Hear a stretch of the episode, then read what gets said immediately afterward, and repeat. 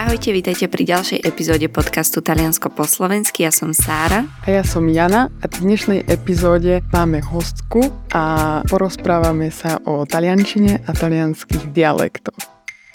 Presne tak, pretože možno málo kto vie, taliančina nie je iba jedna, existuje viacero talianskych jazykov a ešte viac talianskych dialektov. Tak dneska sa povenujeme tomu, čo to vlastne dialekty sú, čo to znamená, že je viacero talianskych jazykov. My si taliančinu často spájame s nejakou zvučnosťou, s melodickosťou. Možno aj mnohí z vás sa učíte taliančinu práve kvôli tomu, ako znie a nie sa teda čomu diviť. Avšak takou štandardnou taliančinou bez prízvuku rozprávajú naozaj len ľudia, ktorí to v Taliansku vyštudovali. Alebo teda často sa jedná o nejakých hercov a dabérov.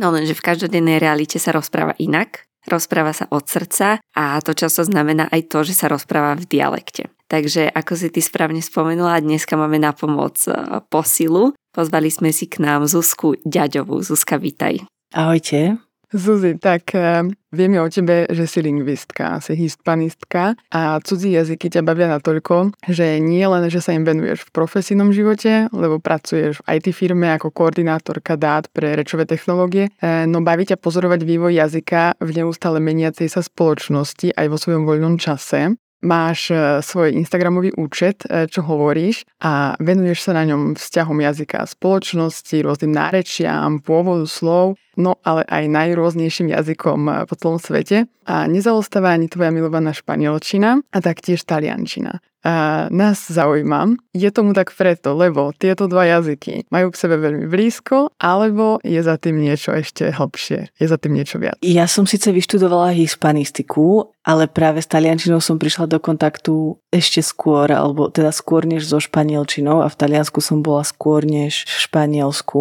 K tomu jazyku mám veľmi pozitívny a veľmi hlboký vzťah, aj keď nehovorím nejak ohromne plynule po taliansky, ale ja keď som bola prvýkrát v Taliansku, tak som bola úplne úžasnutá tou krajinou. Mala som asi 18 a išla som s kamarátkou a s kamarátom a stopovali sme. A práve tá kamarátka vedela trošku po taliansky, takže ona sa bavila so všetkými tými ľuďmi, ale v jednom momente už sa musela od nás oddeliť, takže ja som sa rýchlo potrebovala naučiť to, čo vie ona, aby do mňa naliala všetky tie časovania slovies a plurály a tak ďalej, aby som bola schopná ako základne komunikovať s ľuďmi. A neviem, to bol taký nejaký začiatok a vtedy som si povedala, že ja musím predsa študovať jazyky.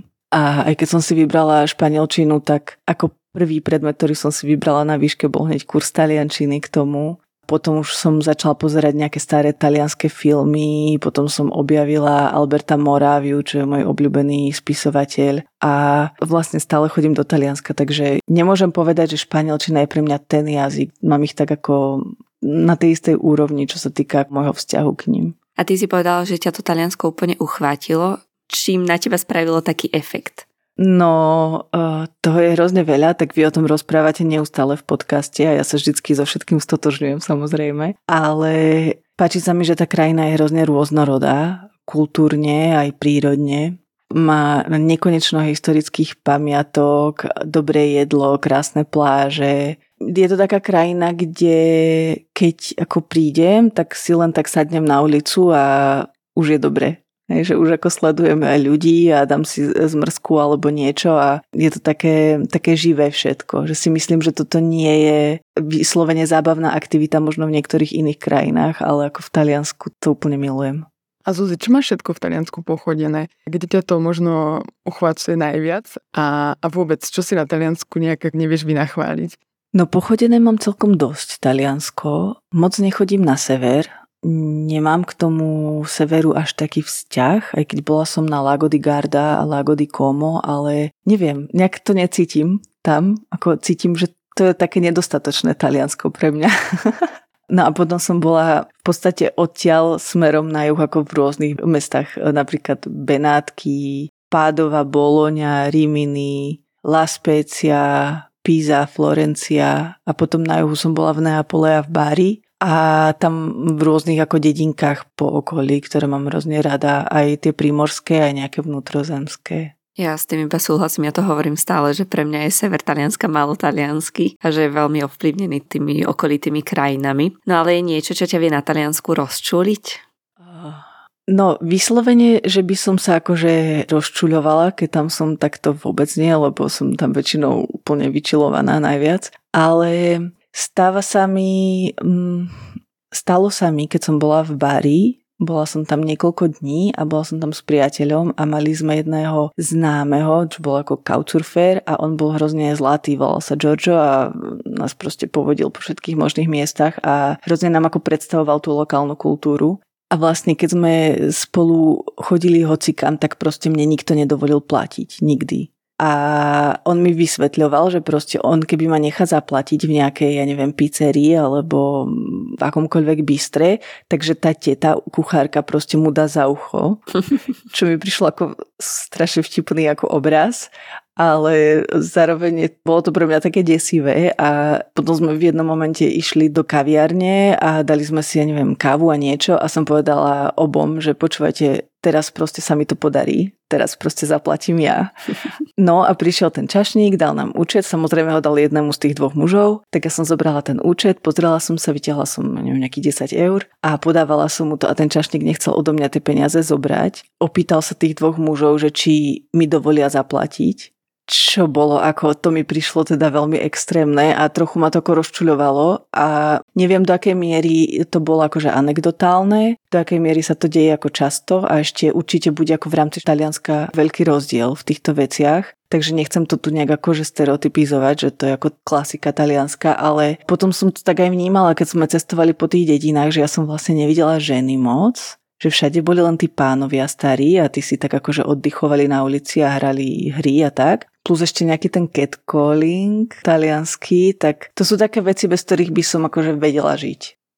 Ja inak, ako si povedala to s tým platením, tak ja som si to nikdy neuvedomila, ale to je strašná pravda, pretože mne sa to tiež stalo a ja som to teda vôbec tak nejako nevnímala, nejak vzlom alebo niečo, mne to skôr prišlo také vtipné zo strany tých čašníkov, že naozaj presne som sa stretla s takou reakciou, že pozrel ten čašník na mňa a potom pozrel na toho priateľa a hovoríš, akože naozaj necháš zaplatiť a podal ten terminál práve priateľovi, takže s tým súhlasím, ale je sranda, že som si to nikdy tak ako keby neuvedomila, že môže to byť naozaj niečo, čo v Taliansku sa deje častejšie. A ešte čo hovoríš aj s tým, že vonku prevažne vidíme pánov a väčšinou sú to teda starší páni, tak ja som sa o tom nedávno bavila práve s takými Taliankami, pretože ma to strašne zaujímalo, že som si to tiež nikdy nejak tak neuvedomila, ale že presne keď tam ideš ráno na raňajky do baru, prechádzaš sa po ulici, tak vidíš tých starých pánov, ktorí hrajú karty a tak ďalej, tak som sa práve pýtala tých Talianiek, že čím to je spôsobené a oni hovorili presne, že ono to je tým, že jednak je to veľakrát na juhu, pretože tie manželské páry koľkokrát nemali možno sa rozviesť a už si možno aj po celom živote lezú na nervy a teraz na staré kolena už teda hľadajú možnosti ako byť bez seba a ženy teda často idú ráno, ja neviem, ku kaderničke a potom sú doma a proste varia celý deň a chlapi presne idú do toho baru, idú za kamarátmi, hrajú karty a tak. Fakt akože je len pravda, že juh je veľmi, veľmi patriarchálny. Tam to ešte dlho potrvá, kým sa to nejako keby zrovnoprávni, lebo naozaj čím viac ideme na juh v Taliansku, tak tá spoločnosť vníma ženy ako naozaj casalinge, čiže panie v domácnostiach. No na dnešnú spoločnosť dosť taký ako keby obraz alebo taká reflexia, ktorá no je na zamyslenie. Je pravda, že na severe nie, že to len vymizuje, ale naozaj už je to aj témou, ktorá rozviruje spoločenské debaty, ktorá naozaj ako poukazuje na to, že nie, ženy naozaj by mali mať rovnoprávne postavenie. No ono, ja som sa o tom bavila práve s tým Georgeom a to bol mladý chalan, taký, že sa bavil s hrozne veľa cudzincami a prišiel mi veľmi kozmopolitný na to, že vlastne vždycky žil len v bári, ale on sa stále nejak priplichtil k nejakým erasmákom. Takže vedel dokonale po španielsky napriek tomu, že tam nikdy nebol, hej a tak. A napriek tomu on bol hrozne prekvapený, keď som mu toto hovorila, že počuj, ako tu nemôžem platiť a on taký, že čo je na tom divné? A potom mi dokonca hovoril, že rodičia dávajú deťom peniaze inak, že keď sa ide von alebo tak, takže dievčatá dostanú, ja neviem, 0 eur a chlapci dostanú 20, ako vreckové, hej, lebo sa počíta s tým, že tie dievčatá nič nebudú platiť. Naozaj ako dodnes sa deje, a napríklad vzťahy, dneska sa už akože o tom hovorí málo, ale naozaj v Taliansku je dodnes bežná prax, že ženy, fakt niekedy dievčatá sú vydávané kvôli majetkom. Hej? Úplne vážne. Takže tak. Každopádne ešte by ma veľmi zaujímalo, my sa každého pýtame aj na radia tipy z tvojich skúseností. čo naozaj by mal vedieť každý, kto sa vydá do Talianska za akýmkoľvek účelom? Je to veľmi komplexná otázka, to je jasné, ale že či ti napadá niečo naozaj také, že okej, toto fakt je dobre vedieť. Mm-hmm. No, že zistiť si, či ubytovať nemá kúrenie, keď niekam cestujú, lebo ja s tým mám skúsenosť samozrejme aj zo Španielska, ale ako je to pre mňa nekonečná fascinácia proste obydliami. Je tam zima, proste chladné materiály, kachličky a častokrát, keď je nejaké Airbnb, čo bol kedysi akože niekoho bytík, tak akože vôbec nemusí mať kúrenie. A človek si myslí, že ide do južnej krajiny, kde svieti slnko a že sa tam ako vyslní, ale potom dnuka má možno 15 stupňov a vymrzne. Takže ja som nikdy tak nevymrzla ako na juhu Európy celkovo, takže to odporúčam, na to sa ja vždycky pozerám, keď cestujem. A ďalej, ja mám celkom dobrú skúsenosť s vlákmi. Neviem, či vy cestujete s vlákmi, ale prídu úplne na sekundu presne a sú pohodlné a napriek tomu, že existujú mašiny na lístky na staniciach, kde sú proste obrovské dlhé rady ľudí, tak dajú sa kúpiť aj cez internet. Uh-huh. Tak to mi tiež prišlo fajn. No a ja ešte odporúčam ako ísť občas stopom, hej, že pre mňa to je taký spôsob, ako keď som v nejakej malej dedinke, tak namiesto toho, aby som čakala na vlak alebo autobus, tak proste, a som s niekým napríklad, tak zdvihnúť prst a hneď nejaký detko, ktorý rozpráva nejakým šialeným dialektom, nás zoberie a odvezie do ďalšej dediny a napríklad tak ja som si pochodila okolie Bari a bolo to hrozne jednoduché práve a bolo to ešte také ako folklórne, alebo ako by som to nazvala, proste, že človek akože má taký lepší kontakt s tými ľuďmi, tak to mi prišlo veľmi fajn. A ty si teda spomenula detka so šialeným dialektom, tak môžeme tak prirodzene prejsť na tie jazyky. Aký majú podľa teba Taliani vo všeobecnosti vzťah k cudzím jazykom? Úplne to asi neviem posúdiť, pretože keď som tam, tak sa snažím, síce je to také snaženie, ale ako snažím sa hovoriť po taliansky, takže nemám úplne odskúšané, ako by asi reagovali na angličtinu a ako veľmi rozprávajú po anglicky, to možno, neviem, máte s tým nejakú skúsenosť, alebo viete to nejak odhadnúť?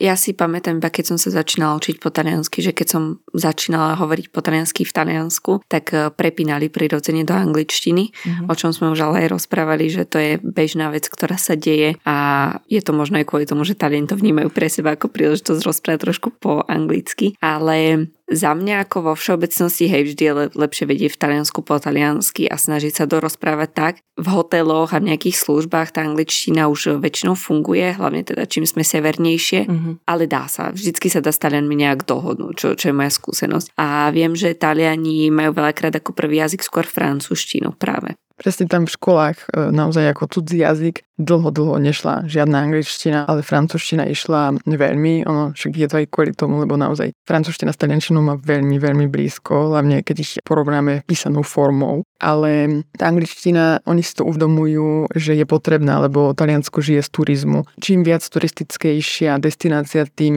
viac aj oni sami ovládajú angličtinu, avšak presne ako napríklad ty si bola, hej, Baria okolie, deduškovia, tetušky, no, ani náhodou, hej, nie len, ale aj vôbec taká tá stredná generácia, niekedy ani mladí ľudia, naozaj nie, záleží naozaj veľmi, veľmi, kde sa nachádzame.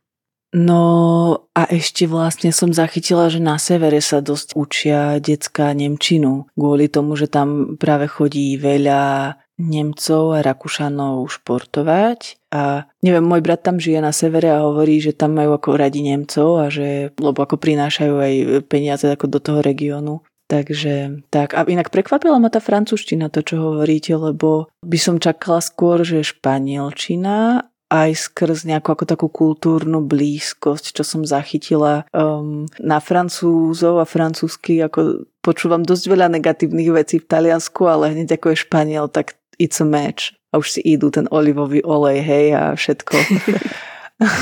No, presne ako hovorí, že ja by som tiež očakovala skôr tú španielčinu, ale nie, majú práve tú francúzštinu častokrát v školách. No ale, babi, viete prečo to je? Lebo ono, ako úplne súhlasím, Taliani, Francúzi, to je hejt, väčší hejt, lenže inštitucionálne, naozaj tá francúzština dodnes v Taliansku je vnímaná ako diplomatický jazyk a nie len. Jedine tou prestížou to vlastne bolo vyučované a dodnes je vyučované ako naozaj prvý cudzí jazyk.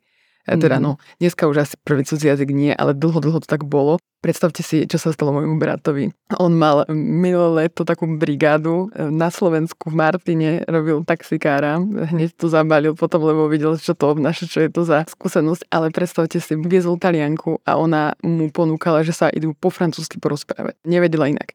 Takže nakoniec zavolal mne, bola som na telefóne preto, aby sa dohodli, ale 50-ročná pani ponúkala francúzštinu. A je zaujímavé, že si myslela, že tá francúzština za účinku je lepšia ako taliančina. No. To je ako fakt prekvapivé. No ja si myslím, že ešte tam je možno aj nejaké to pôsobenie jazykových inštitútov. Ja si myslím, že Francúzsko vráža veľké peniaze do propagovania svojho jazyka. Je dosť prekvapivé, že francúzština sa vyučuje na gymploch na Slovensku skôr než španielčina, hej? To, akože to ma prekvapovalo, lebo neviem, asi kvôli tomu, že je toľko krajín, ktoré hovoria po španielsky sa hovorí v USA, hej? Tam je 50 miliónov ako Hispancov a Hispaniek, takže budú tam určite aj nejaké ako tlaky inštitucionálne, alebo sú v tom asi väčšie peniaze. Súhlas. No a ty si hovorila, že keď si v Taliansku, tak sa snažíš rozprávať po taliansky. Stáva sa ti často, že na teba rozprávajú v dialekte? No, to práve, že ani moc nie, pretože vidia, ako vyzerám a nevyzerám ako Talianka, takže automaticky idú do tej taliančiny, ale povedzme ako s nejakým lokálnym prízvukom. Ja som to už spomenula v úvode. Ty máš svoj vlastný profil na Instagrame, čo hovoríš a venuješ sa práve jazykom v celej ich komplexnosti. Ono, spomíname taliančinu, francúzštinu, španielčinu, spomíname nemčinu, ktorá presne akože naozaj v Taliansku je používaná, ale čo ťa viedlo k tomu založiť tento profil, vlastne priblížiť jazyky takouto formou? Ja ako občas rozprávam dačo o jazyku len tak, ako keď som s ľuďmi a vždycky, keď si hovorím, že hovorím niečo nudné z lingvistiky, tak si všimnem, že tí ľudia tak akože priotvoria oči a že tak začnú počúvať. Tak som si hovorila, že je toto téma, ktorá by bavila ako nelingvistov a nelingvistky a tiež som vlastne zaznamenala, že ten jazyk, on je všade a je to naša identita, všetci sa o ňom bavíme, všetci sa rôzne napodobňujeme a je to ako neustála téma, ani si to ako neuvedomujeme. Tak som si hovorila, že by to mohlo byť ako zaujímavé, možno aj tak ako vyvrátiť určité mýty, pretože o jazykoch sa hovorí hrozne veľa mýtov a je ako rozdiel v tom, čo bežní ľudia si myslia o jazyku a v tom, čo, ja neviem, tvrdí lingvistika alebo sociolingvistika, dialektológia, že to tak ako keby zbavuje takých rôznych domnienok a predsudkov to myslenie o jazyku. Takže mi napadlo, že vyskúšam to a uvidíme, či to ľudí bude baviť. A pre mňa ešte také veľké témy sú práve tie nárečia a to také spoločenské vnímanie ako nárečí. Taká tá potreba stále opravovať niekoho alebo hovoriť, čo je správne, čo je nesprávne. Aj z lingvistického hľadiska nie je nič správne a nesprávne.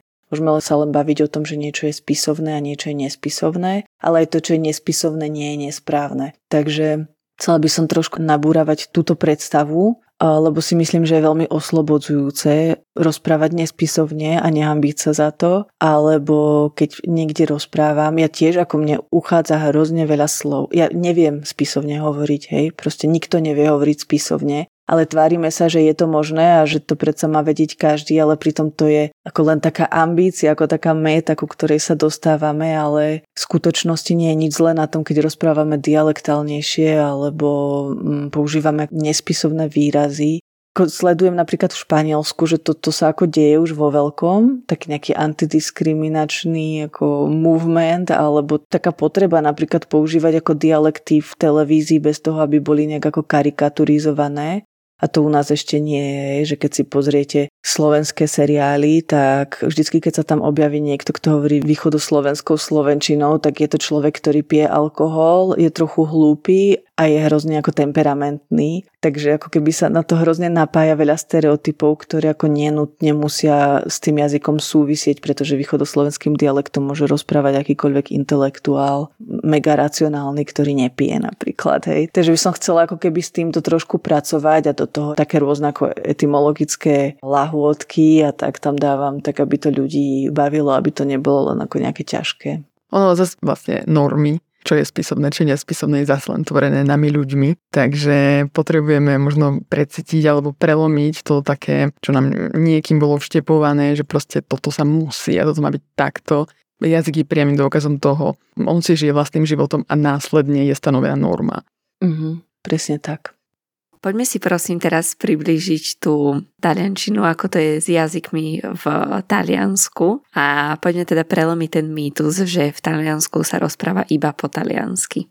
Zozi, máme ťa tu ako najpovolanejšiu. Tak v prvom rade, aby sme na to išli tak postupne. Prosím ťa, vysvetli nám, aby každý naozaj pochopil, aký je rozdiel medzi jazykom a dialektom. Prečo niekto naozaj je schopný rozprávať aj dialektom a inde napríklad dialekty sú menej akceptované, inde sú viac akceptované. Niekde treba robiť ešte väčšiu osvetu, aby napríklad nebol ten stereotyp toho doslova spitého východniara alebo nejakého veľmi, veľmi rozvášneného aj Neapolca, dajme tomu? Rozdiel medzi tým, čo je dialekt a čo je jazyk, je hlavne politický alebo sociopolitický, o mnoho viac než jazykovedný. To znamená, že za jazyk v širšom slova zmysle môžeme považovať nejaký útvar, ktorý povedzme, že zastrešuje dialekty. Takže keď si zoberieme slovenskú situáciu, tak západoslovenský, stredoslovenský, východoslovenský a juhoslovenský dialekt, ale aj štandardný dialekt, čiže spisovný jazyk, sú zastrešené výrazom slovenský jazyk. Takže ako keby jazyk má určité dialekty a všetky sú si rovné z jazykovedného pohľadu. To znamená, že každý dialekt, alebo teda nárečie, to je synonymum, je dostatočne produktívne na to, aby v ňom mohol hovoriaci vyjadriť všetko, čo potrebuje. Nie je možné, že niekto začne hovoriť vetu a musí ju ukončiť v strede, lebo už mu to ako nedovolí tá reč. Rozdiel je v tom, že štandardný dialekt, čiže to, čo je spisovný jazyk, tak je tak trochu umelo dotvorený útvar, ktorý má iný sociálny status. To je ako keby ten spisovný jazyk, to je ten jazyk par excellence, tak ako ho vnímame ľudovo. A bežné tie regionálne dialekty majú nižšiu prestíž, nepoužívajú sa na školách, štátnej správe, nehovoria v nich televíznych novinách, nehovorí ním ani najvyššia socioekonomická vrstva hovoriacich vo formálnych situáciách a nemá ani sebe prispôsobený pravopis. To ale vlastne ako keby rozdeľujem medzi dialektami, ktoré sú regionálne a tým spisovným jazykom, ale celkovo vlastne platí, že napríklad keď prejdem hranice Slovenska, tak prvé, čo poviem, že počujem, tak je to slovenský jazyk. Lebo je to nejaký dialekt, ktorý prináleží slovenčine, lebo sme si to tak učili. Je to politická téma aj preto, že prečo sa to deje ako pri prekročení hraníc Československa, hej? Že zrazu počujem slovenčinu. Prečo to ešte stále nie je dialekt češtiny? Proste tá hranica to nejak tak určuje. V každom prípade, ja keď budem hovoriť topolčianskym nárečím, tak nutne hovorím slovenským jazykom. No a keď sa premiestnime do Talianska, tak tá otázka znie. Keď pôjdeme do Neapolu a budeme kráčať po ulici v centre, budeme počuť dialekt taliančiny? Odpoveď je nie. Pretože neapolčina je iný jazyk. Neapolčina nie je dialekt taliančiny. To je ako keby ten plot twist, hej. Nie je to tak, že ako keby som išla do Košíc a počujem dialekt slovenčiny, takže idem do Neapolu, počujem dialekt taliančiny. Nie. Je to iný jazyk. Je to niečo, ako keby som počula na východe Slovenska rusínčinu. Povedzme, aby som to tak ako keby priblížila. A myslím si, že je to veľmi zaujímavá téma aj preto, že ja som teda absolvovala niekoľko kurzov taliančiny a absolútne nikde mi nikto toto nepovedal. Presne. Je to proste niečo, čo sa vôbec netematizuje. To, že vlastne Taliansko má vyše 10 jazykov, hovorí sa len o taliančine, ako keby to bolo proste to jediné, čo tam je. Tak tiež je to ako zaujímavé zo sociolingvistického pohľadu, že čo to asi znamená. Presne, lebo ako vravíš, človek, keď sa do toho nejde trošku šprta, tak nevie vlastne, že dialekty Talianska sú vyvinuté priamo z latinčiny, úplne takisto ako taliančina. Áno. To znamená, že nebavme sa len o neapolčine. Hej. Znamená to, že v Taliansku na území jednej krajiny koexistuje niekoľko jazykov. Samozrejme, nebavme sa o menšinových jazykoch, ktoré sú, ja neviem, albánčina, slovinčina, chorváčina. Poďme sa sústrediť na tie, ktoré sú vyslovene len v Taliansku a ktoré sa nazývajú dialetto, hej, čo je ako metúci výraz. Ja o nich budem hovoriť ako o jazykoch, lebo sú iné než taliančina. Keby hovorím o dialektoch, tak to trošku ako zvádza poslucháctvo, myslieť si, že je to dialekt taliančiny, čo by nebola pravda.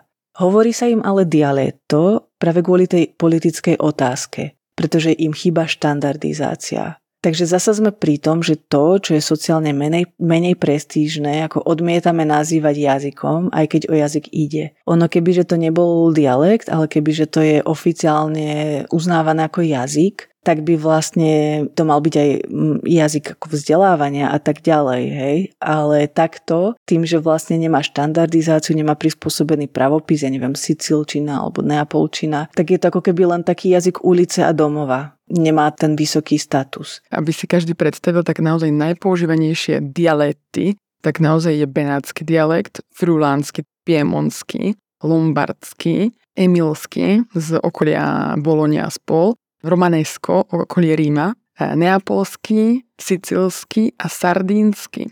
Áno, je ešte zaujímavé, že práve sardčina a friulčina sú dve z tých takzvaných dialekty, ktoré majú status minoritných jazykov. Takže sú na tom, povedzme, lepšie než tie ostatné, čo sa týka nejakej sociolingvistickej situácie. A teoreticky ľudia v týchto regiónoch by mali mať právo na vzdelávanie vo svojom jazyku. Keď som sa pýtala jednej italianistky, prečo práve tieto dva si to vybojovali a tie ostatné nie, tak ona mi hovorila, že je to preto, že ide o jazyk, ktorý je silne spätý s veľmi silnou lokálnou a pomerne izolovanou identitou. Čo zasa poukazuje na fakt, že jazyk je identita. A plus Friuli Venezia Giulia a aj Sardinia sú autonómne regióny Talianska, čiže aj to zohralo rolu. Zase tá politika. Presne, zase tá politika. Ešte ja ťa doplním, keď si hovorila o tých rôznych takzvaných dialektoch, tak ja som sa snažila zistiť, koľko ľudí rozpráva neapolským dialektom a nie sú na to ako úplne dobré, ako jednoznačné čísla, ale našla som taký ten range, že od 6 až po 11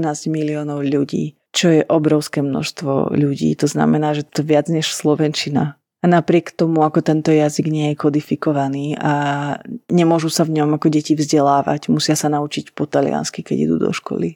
To je pravda.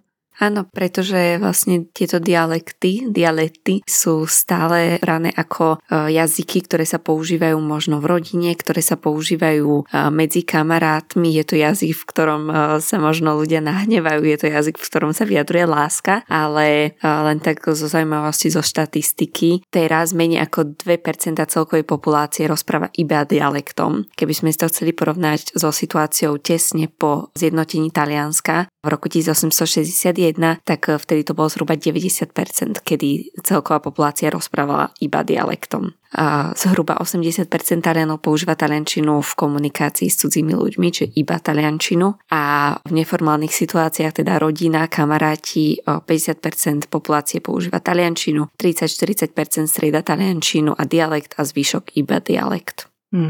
S tým, že keď hovoríme dialekt, tak myslíme vlastne ten iný jazyk. Pretože to je ešte také metúce, že aj taliančina má dialekty, tak ako slovenčina má svoje dialekty. To znamená, že my keď pôjdeme do Neapolu a ja s mojimi blondiavými vlasmi začnem nejakému Neapolčanovi niečo rozprávať, tak on na mňa bude hovoriť po taliansky, ale s prízvukom a s nejakými interferenciami z neapolčiny. Ale to ešte stále nie je ten dialetto, to napuletáno, ktorým hovorí doma. No, je to komplexná situácia. Ale ja som hľadala ešte nejakú vetu, aby sme to nejak ilustrovali, tie rozdiely. Tak môžem prečítať tú vetu v štandardnej taliančine, potom v neapolčine a potom v sardčine. Chcela by som niečo prečítať, znamená. Vorrei qualcosa da leggere, vulesca cosa legger, ia bolli can qualcosa da leggi. A to posledné bola tá sardčina, to ia na začiatku je vyjadrený podmet, ktorý je typický pre sardčinu, zatiaľ čo pri iných ho vyjadrovať netreba. Presne ako hovoríš, lebo v štandardnej taliančine teraz podmet vyjadrovať netreba, ale je mnoho dialektov, pre ktoré je to typické, častokrát aj nejaký sever Talianska. Môže to byť tým, že to časovanie slovies nie je úplne jednoznačné. Tak ako vo francúzštine, keď sa časuje sloveso, tak je to vidno na papieri, ale vyslovuje sa to rovnako. Takže je nutné ako vyjadriť ten podmet. No ale ako teda došlo k tejto diverzite, že v Taliansku je teda toľko jazykov. Keď si zoberieme napríklad angličtinu, ako je možné, že po anglicky sa hovorí na 5 kontinentoch a na jednom Apeninskom poloostrove máme 10 jazykov. Hej, proste prečo to tak je? Môžeme si rovno porovnať tú situáciu s angličtinou. Angličtina existovala v Anglicku ešte predtým, než došlo ku kolonizácii. A angličtina sa začala rozširovať po svete práve v procese kolonizácie. Preto teraz hovoríme o amerických dialektoch angličtiny, austrálskych dialektoch angličtiny, ale všetci sa skrátka zhodneme na tom, že to sú dialekty tohto jazyka a že je to jeden jazyk, že je to angličtina. V Taliansku to ale nebolo tak, že by najskôr existovala taliančina, ktorá expandovala a z nej sa odštepovali tie dialekty. Toto je ako keby ten zásadný rozdiel. Dokonca aj v Španielsku to bolo tak, že bola nejaká španielčina alebo protošpanielčina na severe a postupne, jak expandovali po tom Pyrenejskom polostrove smerom dole a zatlačali Arabov na juh, tak ako keby tá španielčina sa postupne rozvíjala. Ale v Taliansku to tak práve nebolo, pretože vlastne všetky talianské dialekty vznikli z latinčiny, takže tam bola proste všade latinčina a v rôznych regiónoch sa z rôznych dialektov latinčiny stávali práve tieto jazyky Talianska. Môžeme si to predstaviť ako rodokmeň. V lingvistike sa to nazýva historicko-genealogické hľadisko. To znamená, že keď sa bavíme napríklad o romanských jazykoch, tak latinčina bude ten kmeň, z ktorého vznikajú ďalšie jazyky, ako španielčina, rumunčina, portugalčina, ale nutne na tej istej úrovni musí byť aj nápolčina, friulčina, sicilčina a tak ďalej. Takže tá história alebo ten vývoj je približne podobný všetkých týchto jazykov. Už potom ten samozrejme sociálny a politický status je iný kvôli tomu, čo sme si hovorili. Mňa by ale ako zaujímalo, ako máte skúsenosť s jazykmi Talianska, ako keď cestujete a či im rozumiete a či ľudia na vás hovoria tými dialektami. Je fakt, že čím ideme nižšie, tak tie dialekty sú čoraz používanejšie. Naozaj napríklad taká kampania Puglia, Sicília, ale aj Molise, tak tam sú používané takmer rovnocenne s taliančinou. Keď ideme na sever, tak ono záleží aj s kým sa stretávame. Nazvem to tak úplne ľudovo, či sa stretávame s vyššou vrstvou, alebo so strednou, alebo s nižšou vrstvou obyvateľstva. No a práve pre tú nižšiu vrstvu sú charakteristické tie dialekty, alebo vôbec ten jazyk, ktorý sa používa doma. No a ja musím povedať, že tak ako som hovorila, že tie najbežnejšie dialekty dodnes používané, tak patria proste veľkým regiónom, hej. Teda sarčtina, Sicília, takže určite na Sicílii proste tam sa každý stretne s tým, že niekto na ňo bude rozprávať sicilsky. Takisto napríklad v Ríme a okolí, tak to je veľmi, veľmi, veľmi časté a dokonca rímsky dialekt sa stal aj, by som povedala, zrozumiteľný pre všetkých v Taliansku, lebo bol jazykom filmu, takže to. No a zase, keď sa vrátim k tej neapolčine, tak to je úplne fakt. A taká zaujímavosť, ten jazyk je najsympatickejší, lebo je spájaný s takým veselým niečím, proste sympatickými postavami, aj keď áno, zároveň robotníci, vtedy nám to môže evokovať nejakú podradenosť. Neviem, ako ty, Sári, aká je tvoja skúsenosť? Ja rozmýšľam, lebo ja keď som v Taliansku, tak asi sa mi vyslovene nestalo, že by niekto rozprával čisto iba dialektom na mňa. A skôr sa mi stáva, že dajme tomu do taliančiny pripletú dialektálne slovíčka a možno si koľkrát ani neuvedomujú, že je to slovíčko z dialektu. A ja som napríklad celkom zvyknutá na dialekt zo stredu Talianska, ktorému dokážem rozumieť, aj keď samozrejme treba sa trošku viac sústrediť z mojej strany na to. Ale čo sa týka napríklad ako nejakej nápolčiny alebo niečo, tak tomu absolútne ja nerozumiem. To je naozaj úplne iný jazyk, to úplne súhlasím a takisto aj sicilčina. A ešte takisto napríklad ja mám priateľov vo Friuli, Venecia, Giulia, čo je vlastne prvý región, ak ideme z Česka, Slovenska do Talianska, tak tam sú všetky nápisy vo friulančine. Dokonca aj v jazyku ladino, to je tiež vedľa. To je úplne niečo absolútne nezrozumiteľné, úplne iné. A tým, myslím, hovorí len fakt malinko ľudí, asi nejak 50,000 alebo tak, som si dačo o tom. Ladino áno, ale friulánsky rozpráva okolo 200-300,000 ľudí. Takže tam je to na zváženie presne to, čo si ty hovorila, že či by to fakt nemalo byť jazyk aj v školách. No ono priamo friulčina, myslím, by mala byť, akože tým, že je to ten minoritný jazyk, vlastne aj ako hovorí, že všade sú nápisy vo friulčine, tak to je práve ten politický zásah, že proste sú, lebo musia byť, hej, ako keď pôjdeš do Valencie a musíš mať všade nápisy aj v katalánčine. Mm. A je zaujímavé to, čo si Ani hovorila o tých ako postojoch ku nápolčine, alebo že ako je tá nápolčina považovaná, hej, že akože milá a zároveň... Ani nie. No, zároveň má takú tú stigmu, že je to taký ten nižší jazyk. Tak to sa ako deje v jazyku, ktorý, alebo v dialekte, ktorý práve neprešiel tou štandardizáciou. Takže sa môžeme pozrieť na chvíľu na to, ako sa vlastne taliančina stala jazykom Talianska. A akým spôsobom ako získala tú celospoločenskú prestíž. Taliančina má svoj základ v starej toskančine, konkrétne fiorentino, čiže dialekt Florencie. A ako vždy, keď nejaký jazyk začne mať úspech, kvôli tomu, že daná spoločnosť má vyšší socioekonomický status, tak aj ten jazyk zrazu začne mať vyšší status. Florenská spoločnosť bola obchodná spoločnosť v 14. a 15. storočí, ale tiež išlo o miesto kultúrneho rozmachu. Všetci dobre vieme, odkiaľ pochádza renesancia.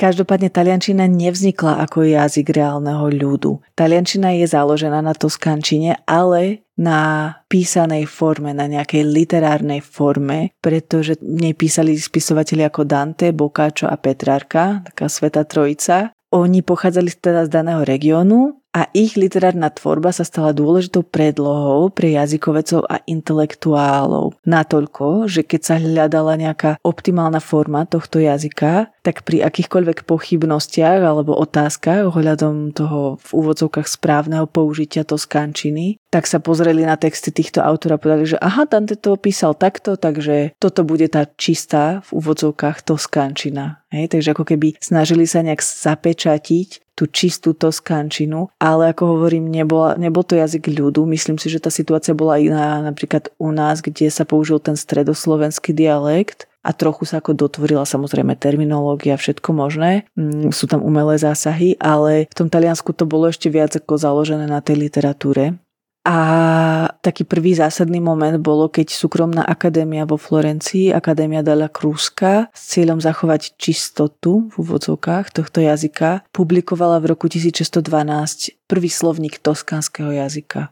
A ja teraz hovorím o toskanskom jazyku, lebo Taliansko nebolo ešte zjednotené. Hej? A ten rebranding toskančiny na taliančinu sa stal vlastne niekedy v období práve tých nacionalizmov v 19. storočí. V roku 1861 došlo teda k zjednoteniu Talianska a v tomto momente už nič nestálo tomuto, povedzme, umelo vytvorenému jazyku ceste, aby expandovalo do všetkých inštitúcií Talianska, aby sa stala úradným jazykom, jazykom vzdelávania a tak ďalej. Takže toto bol ten taký zásadný moment, kedy sa taliančina stala niečím ako tým jazykom Talianska. A ono častokrát sa stáva, že keď jedna varieta, jeden dialekt sa štandardizuje, tak sa potom očakáva v tých vysokých kontextoch a tie ostatné dialekty zrazu sa z nich stane takéto domáce, takéto pouličné a aj z toho ako keby pramení častokrát také nejaké presvedčenie, že tie dialekty sú nesprávne a že to, čo je správne, je ten jazyk.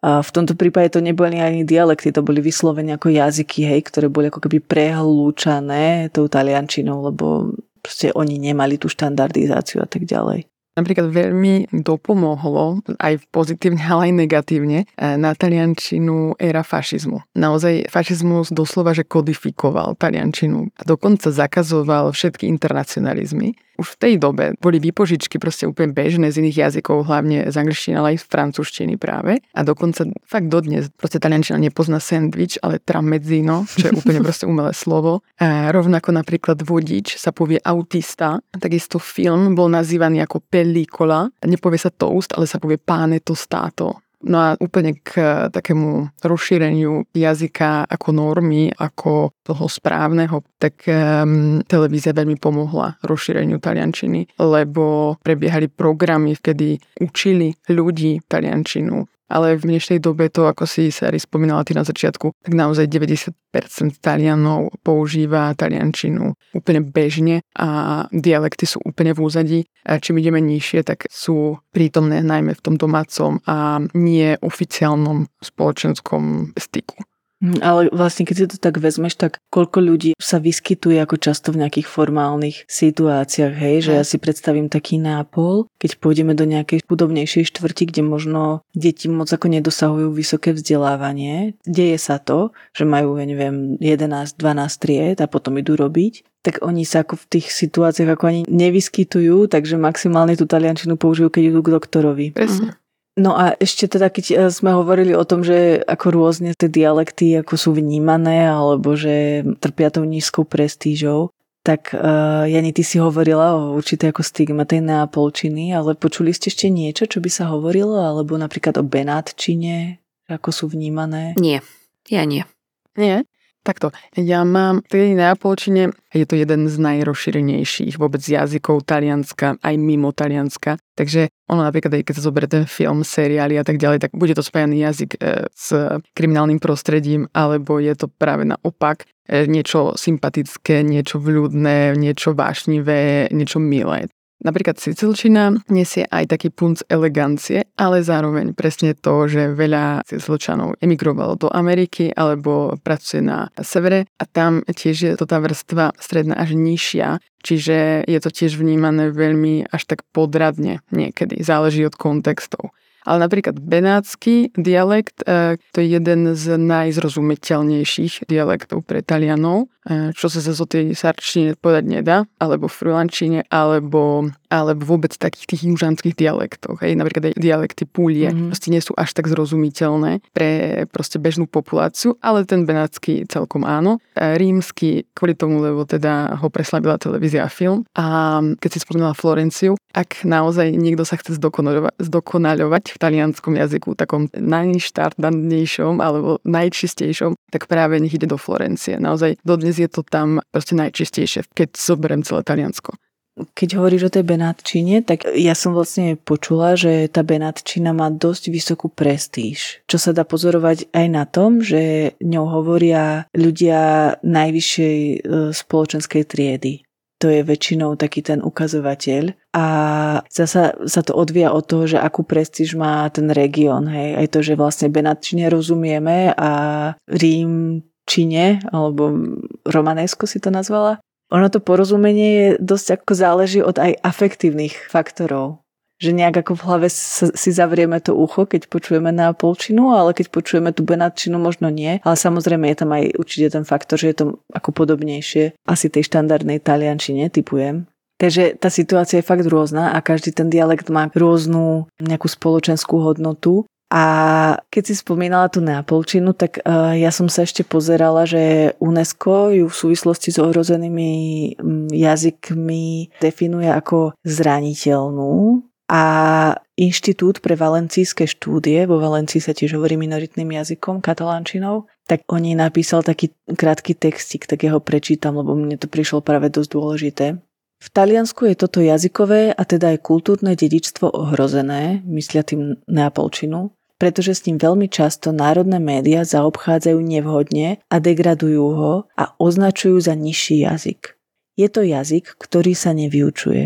To znamená, zaobchádza sa s ním priamo alebo v narážkach, najmä ako s jazykom kriminality a jazykom nevzdelaných, negramotných alebo aspoň sympatizujúcich ignorantov, napokon folkloristicky. Neapolsky hovoriacim deťom taliansky národný vzdelávací a mediálny systém vnúcuje, rovnako ako rodinnému jadru, výchovu k podceňovaniu ich jazyka alebo prízvuku ako niečoho, čo treba stratiť, niečo vulgárne, niečo ponižujúce a ignorantské.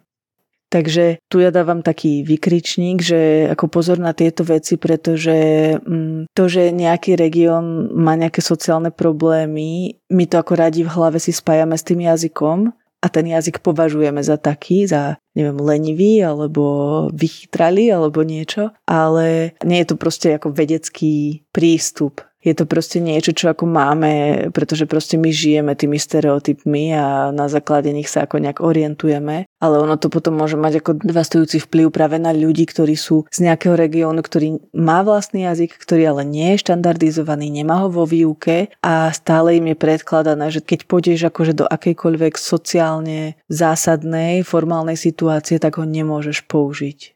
Takže ako keby pozor na tie hierarchie a keď sa smejeme z jazyka iných ľudí, tak vlastne urážame ich identitu, pretože ju spájame ako s nejakým kultúrnym stereotypom. A ono, všetci poznáte pesničku O Sole Mio, je v neapolčine. Samozrejme existuje množstvo cover verzií, ale originálna verzia je neapolská. Takisto Tu Vuofa Americano. A by som povedala, že neapolská hudba dneska celkom hýbe talianskom. Či je popová, repová, takže je živý ten jazyk, ale je s ním narábaný nesprávnym spôsobom. A mňa to zaujalo napríklad, keď som čítala Geniálnu priateľku u tej Ferrante, že ona neustále reflektuje ten jazyk, neviem, či ste to ako zachytili, ale ona stále tam má také tie vsúky, že a toto som povedala radšej po taliansky, aby ma brali vážne. Potrebovala som nadávať, tak som mu začala nadávať po neapolsky, vyšlo to zo mňa prirodzene, hej, alebo rieši, že čo kedy povedala po neapolsky a čo po taliansky. A keby si urobíme mapu tých situácií, tak nám to ako keby vytvorí takú nejakú predstavu, že v ktorých situáciách áno a v ktorých nie a že čo to vlastne znamená, ako hovorí tou neapolčinou. Vlastne, keď zoberieme vôbec aj túto dialektálnu a jazykovú situáciu v Taliansku, tak naozaj neexistujú ani len samotné výrazy proste jednotné pre celé Taliansko. A sú najznámejšie, ktoré majú svoje varianty až synonymá, tak si to troška približme. Presne, ono nazýva sa to geosynonymá. Čiže sú to slovíčka, ktoré v rôznych častiach Talianska sa povedia inak, ale medzi sebou sú to synonymá. Len pre príklad melón. Na severe sa to povie angúria, v Toskánsku a v strede Talianska kokomero a na juhu melone d'acqua. A vešiak, toto inak príklad s vešiakom je asi taký najtypickejší. A v Toskánsku sa povie gruča, na severe appendino alebo ometto, na juhu stampella, ale počula som už aj appendiabiti, ale možno taký, ktorý by mohol byť najbližší aj tým, ktorí až tak nerozprávajú po taliansky, je rozdiel medzi cornetto a brioche, kde vlastne obidve sú croissant v podstate. A na juhu väčšinou sa stretneme skôr s cornetto a na severe s brioche, aj keď o tomto sa vedú rôzne diskusie, že brioche je niečo iné, ale to už je medzi severom a juhom, toto si vyriešiť. A napríklad brioche má aj negatívnu konotáciu, naozaj všetci zo stredu a z juhu Talianska hľadajú týmto výrazom, že jednoducho to je milanéze, niekto je znob. Hej, presne. To vôbec ako brioš, ak to chcete použiť v strede na juhu Talianska, tak ako skôr sa tomu vyhnite. Cornetto. Aha. A typujem, že je to tak preto, lebo milánska spoločnosť je bohatšia, povedzme, alebo že je tam draho. Hej. To sa väčšinou tak odvíja, to adjektívum od toho, ako funguje tá komunita. Presne, sú vnímaní viac tak snobskejšie, aj čo sa týka nejakého jej charakteru, ale aj možno skrz tie pracovné príležitosti, ktoré tam sú, ale inde nie. Mhm. Ja mám ešte zaujímavosť, že každý máme spojené, že však idem do Talianska, tam sa hovorí taliansky, ale napríklad taliančinu počuť aj mimo Talianska a strašne veľa odidencov, emigrantov z talianskej v Argentíne a napríklad tá varieta španielčiny je veľmi ovplyvnená aj samotnou taliančinou. Ale predstavte si, vieme, že veľa ľudí z Afriky prišlo do Talianska, no ale aj v minulosti Taliansko kolonizovalo Afriku. No a napríklad v istých častiach Afriky, práve v Eritreji, Etiópii, Somálsku, normálne budete počuť taliančinu. Mm-hmm. To je taká zaujímavosť. No a samozrejme úplne to najbežnejšie, čo proste každý vieme, tak áno, v južných kantónoch Švajčiarska sa rozpráva taliansky a takisto aj na severe, na Istrii, v Chorvátsku a rovnako aj v Slovinsku. Napríklad také Trieste je tiež viac menej dvojjazyčné. Ešte vo Vatikáne. No, tá Argentína a ten dialekt je ovplyvnený najmä na úrovni intonácie. A je to fakt veľký rozdiel, ako keď počujeme, neviem, argentínsku španielčinu a nejakú peruánsku, tak tá Argentína, skúsim to nejak napodobniť. Čo soy argentino? Ja som Argentínčan, tak asi takto by to znelo. Má to taký ako talianský vibe. Tá melódia tam je.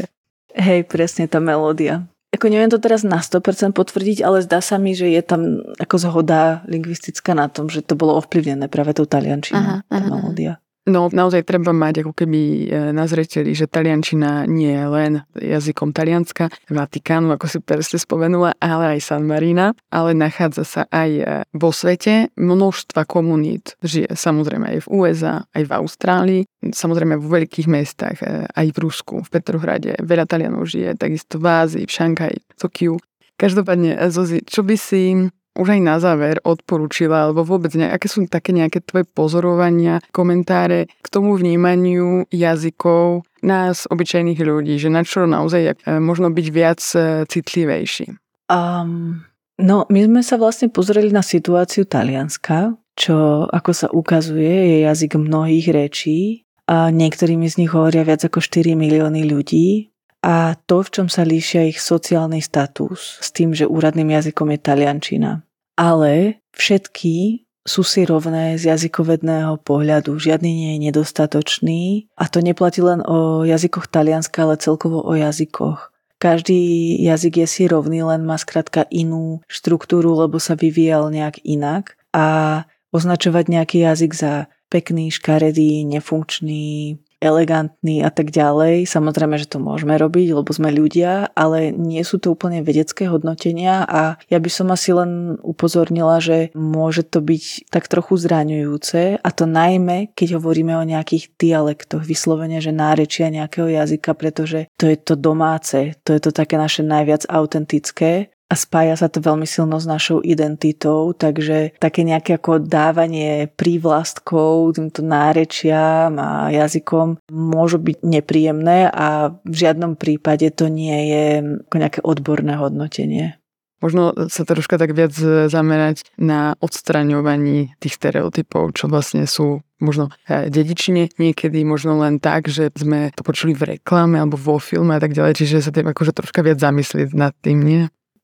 Existujú na to dokonca, v sociolingvistike sa robia tzv. Štúdie jazykových postojov a tie ako keby skúmajú, ako ľudia vnímajú iné dialekty, hej, v rámci nejakej krajiny. A dokazujú, že ľudia vnímajú tie dialekty tak, aký je ten všeobecný stereotyp o tom regióne. Takže pokiaľ je nejaký región chudobný, ale ľudia tam sú strašne spoločenskí, hej, ako by bolo možno ten stereotyp o východnom Slovensku, tak budeme vnímať ten dialekt. Nebudeme ho vnímať seriózne, alebo drsne, alebo tak. Budeme ho vnímať presne týmto stereotypom. A potom dochádza k druhému kroku, a to je, že keď spoznáme človeka, ktorý hovorí týmto nárečím, tak mu opäť pripneme tieto vlastnosti. Napriek tomu, že taký nemôže byť, ale len tým, že nám sa to tak spája s tým dialektom, tak ho za takého človeka považujeme. Takže je dobré si ako uvedomiť, že počkať, že čo je nejaká moja emočná reakcia a čo je ako racionálne, že keď počúvam obsah toho prehovoru, takže čo reálne ako z toho získavam akú informáciu. Lebo toto máme tak hlboko zakorenené, je to tak prirodzený ako ľudský proces, tieto jazykové postoje, ktoré nám neustále zasahujú do nášho hodnotenia ľudí, že je ako nutno urobiť nejakú prácu, aby sme sa tomu vyhli a tak nejak objektívnejšie vnímali ľudí. A máš nejaké možno rady, tipy, odporúčania na možno zaujímavé, či už filmy, pesničky a vôbec akýkoľvek zdroje, kde by človek si mohol možno prehlbiť alebo viacej navnímať túto nejakú tému jazykov a či už aj spojenú s taliančinou, ale aj nie len nutne? No, ja som rozmýšľala nad niečím, čo súvisí priamo s dialektami talianskými, respektíve s jazykmi Talianska. A napadli ma dva filmy. Jeden je Krstný otec. Myslím si, že je to 2, kde sa pozrieme aj na mladosť krstného otca, ako vlastne putoval do Ameriky a hrá ho Robert De Niro a snaží sa rozprávať dialektom. Pozor. Neviem, či to je zrovna sicilčina. Samozrejme je počuť, že je Američan, čo ja si trošku... Dnes už by to bol taký fejlíkš. Nemalo by byť počuť, že je Američan, keď hrá proste sicilčana, ale v tej dobe to bolo normálne v tých filmoch. Ale aj tak mi prišlo zaujímavé, že fakt si dali tú extra námahu a dali tam toho De Nira, ktorý nehovorí ani po taliansky, ale hovorí si po sicilsky. Na druhej strane ma prekvapilo, teraz si to uvedomujem, že keď som videla Bielý lotus, druhú sériu, ktorá sa odohrávala na Sicílii, tak vlastne tie dve Sicílčanky sa celý čas rozprávali po taliansky, ak sa nemýlim. Vieš čo, áno, ale isto si pamätám na scénu, kde vlastne prišli konečne nájsť rodinu a tam sú zázornené proste tetušky doma. 3 kazalinge a tie idú absolútnou sicilčinou, ale je to jedna scéna, áno. Takže to je pravda. Mm-hmm. Ešte mám odporúčanie na jeden film a to je môj obľúbený taliansky film, ktorý sa volá Oggi Ieri Domani, včera, dnes a zajtra a ten je úplne vynikajúci na dialekty, pretože režiroval to Vittorio De Sica, myslím, že je to niekedy zo 70. rokov a je to podľa predlohy 3 Moráviových poviedok, kde v každej tej poviedke, čiže v každom tom príbehu hrá Sofia Loren a Marcello Mastroianni, čo je proste herecká dvojka. Až na to, že vlastne každý ten príbeh je o úplne iných ľuďoch, takže oni hrajú úplne iné postavy, ktoré zároveň pochádzajú z úplne iných regiónov a práve ten prvý, ktorý sa mi páči najviac, je o takej chudobnej rodine, kde ona je matka, on je otec. A žijú v Neapole, úplne v centre Neapola. Inak v Neapole som hľadala tú ulicu a nenašla som ju. Premenovaná. Hej. No a rozprávajú neustále neapolčinou. A tam som si uvedomila poprvýkrát, ako veľmi odlišne neapolčina znie od taliančiny. Potom druhý príbeh je o, myslím, že sú z Milána a ona je taká milánska posh lady a on je nejaký ako intelektuál a zamilujú sa do seba a zase rozprávajú úplne inak. A potom v tej tretej sú v Ríme, ona hrá rímsku prostitútku a on je bolognese, nejaký neviem, obchodník. A tam nie som si istá, či hovoria ako jazykmi tých regiónov, alebo či hovoria vyslovene len, že taliansky s prízvukom. Hej, že proste vyslovene ako dialektom taliančiny. Ale je to tak strašne zábavný film a to je pre mňa úplne feel good film a ešte ako z lingvistického hľadiska je fascinujúci, takže to by som asi odporúčila. Skvelé, skvelé.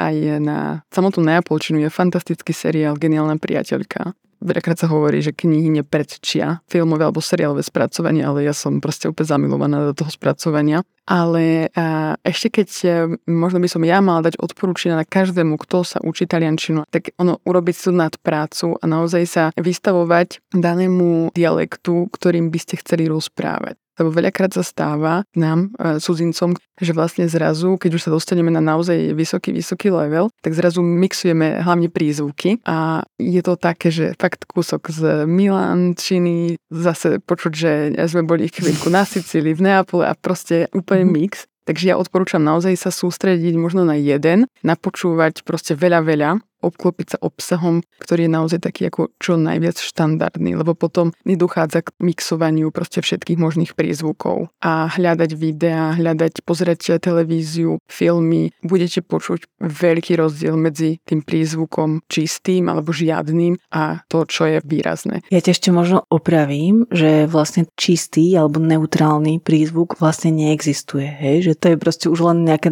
naše vnímanie, takže skôr to, ako si hovorila o tom štandardnom, alebo že keď je to blízko tomu štandardnému dialektu, čiže tej spisovnej taliančine, takže máme tendenciu to vnímať ako čisté, lebo to je to, čo počujeme v tých televíznych novinách. Ale ako pochopili sme sa a viem, že si ako myslela toto. Viem, že to vôbec hovoríš, presne. Samotní ľudia v Taliansku si robia srandu, keď napríklad počujú naozaj taliansky dubbing, že jednoducho tak nikto nerozpráva. Práve to sa snaží byť to čisté, to, čo neexistuje. Hej. Tam doslova tá dikcia je veľmi prísna a rozprávajú tak naozaj herci. Vôbec všetky tieto povolania, ktoré pracujú s hlasom. V rádiách to je menej počuť, ale naozaj vo filmoch doslova sa smejú a zároveň plačú, že je to doslova vykonštruovaný jazyk, že naozaj aj tie vety, ako sú skladané, nie sú vôbec prirodzené normálnemu hovorovému jazyku, čo počujeme dennodenne, kdekoľvek sme. Čiže máš veľkú pravdu, proste keď sa niekto učí, tak pripodobniť to tomu štandardnému, tak. Pokiaľ chcú. Ja som za to, že... Jasné. Akože, že keď sú cudzinci, ktorí sa učia nejaký cudzí jazyk, tak mi príde akože aj zábavné, že chytia nejaký konkrétny dialekt, ale je potom pravda, že možno ani nevedia o tom, že sú potom spájani ako s nejakým tým stereotypom, takže ten štandard je v tomto ako taký bezpečný, že je to tak ako, pôsobí to tak ako neutrálne, nemá to tie také prívlastky, o ktorých si ani nemusíme byť vedomi ako cudzinci a cudzinky. Boli skvelé, absolútne obsažná epizóda. Prajem všetko dobré s tvojim profilom. Verím, že nadobudne ešte väčšiu popularitu, akú má Ono sa tam vytvorila taká menšia komunita naozaj týchto nadšencov nás, všetkých pre jazyk a vôbec tí, ktorí chceme vnímať jazyk inak ako doposiaľ. Takže naozaj ja ti len prajem čoraz viac ľudí, ktorí naozaj to budú riešiť v každodennom živote. Takže ďakujem za vôbec tvoj príspevok do našej talianskej komunity. Sme ti veľmi vďační za to, že sme ťa tu dnes mohli s nami mať. Ja ďakujem za pozvanie. Tiež tento podcast ma veľmi baví, takže som rada, že som bola pozvaná a užila som si to. Tak sa počujeme pri ďalšej epizóde. Čau. Čaute.